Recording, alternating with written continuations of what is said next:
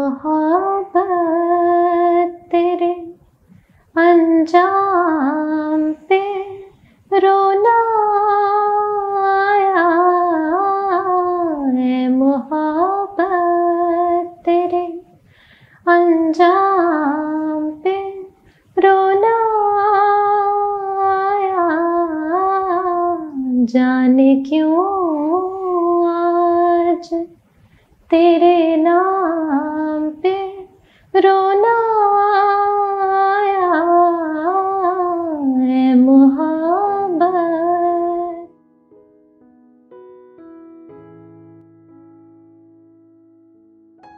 नाजरीन आदाब।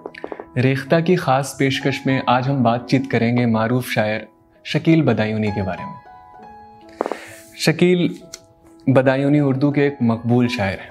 नौजवान नस्ल इनको फिल्मी गीतों के हवाले से जानती है, लेकिन बहुत कम लोगों को ये पता है कि शकील बदायूनी एक कामयाब गज़ल गो और अपने मुनफरद अशार और तरन्नुम की वजह से लोगों में मकबूल थे। उनके चंद शेर यूँ हैं कि कोई ए शकील पूछे, ये जुनू नहीं तो क्या है? कोई ए शकील पूछे, ये जुनू नहीं तो क्या है? कि उसी के हो गए हम, जो ना हो सका हमारा। आपकी शुरुआती तालीम बदायूं में ही हुई। उसके बाद मुस्लिम यूनिवर्सिटी अलीगढ़ से आपने बीए किया और दिल्ली चले आए। शकील के मुताबिक शायर वक्त का पाबंद नहीं हो सकता। क्योंकि वो चाहता है कि वक्त उसका पाबंद हो। उनका कहना था कि शाय, शायरी और नौकरी दो मुतजाद चीज़ें हैं। मगर इन दोनों तजादों के साथ आप डिपार्टमेंट ऑफ़ सप्लाई में काम करते रहे। वहाँ वक्त की पाबंदी और इनके मिजाज में आज़ादी। वहाँ अफसरों की सख्तियाँ और यहाँ इनकी फितरत में खुददारी। वहाँ मेज़ और फाइलों के अंबार और यहाँ इनकी तबीयत बिस्तर राहत और तख्लीक फ़न की तरफ़ माइल। गरज ये कि रूह को ऐसे माहौल की तलाश थी कि जहाँ पाबंदी भी ना हो और इज़्ज़त भी मिले और दौलत भी खुशकस्मती से ये वो ज़माना था जब हमारे अदीबों और शायरों की मांग बम्बई के फ़िल्म इंडस्ट्री में बहुत थी। आपने एक दफ़ा बम्बई फ़िल्म इंडस्ट्री का रुख किया तो आपने फिर मुड़कर नहीं देखा। मेरे हम नफस, मेरे हम नवा, मुझे दोस्त बन के दगा न दे।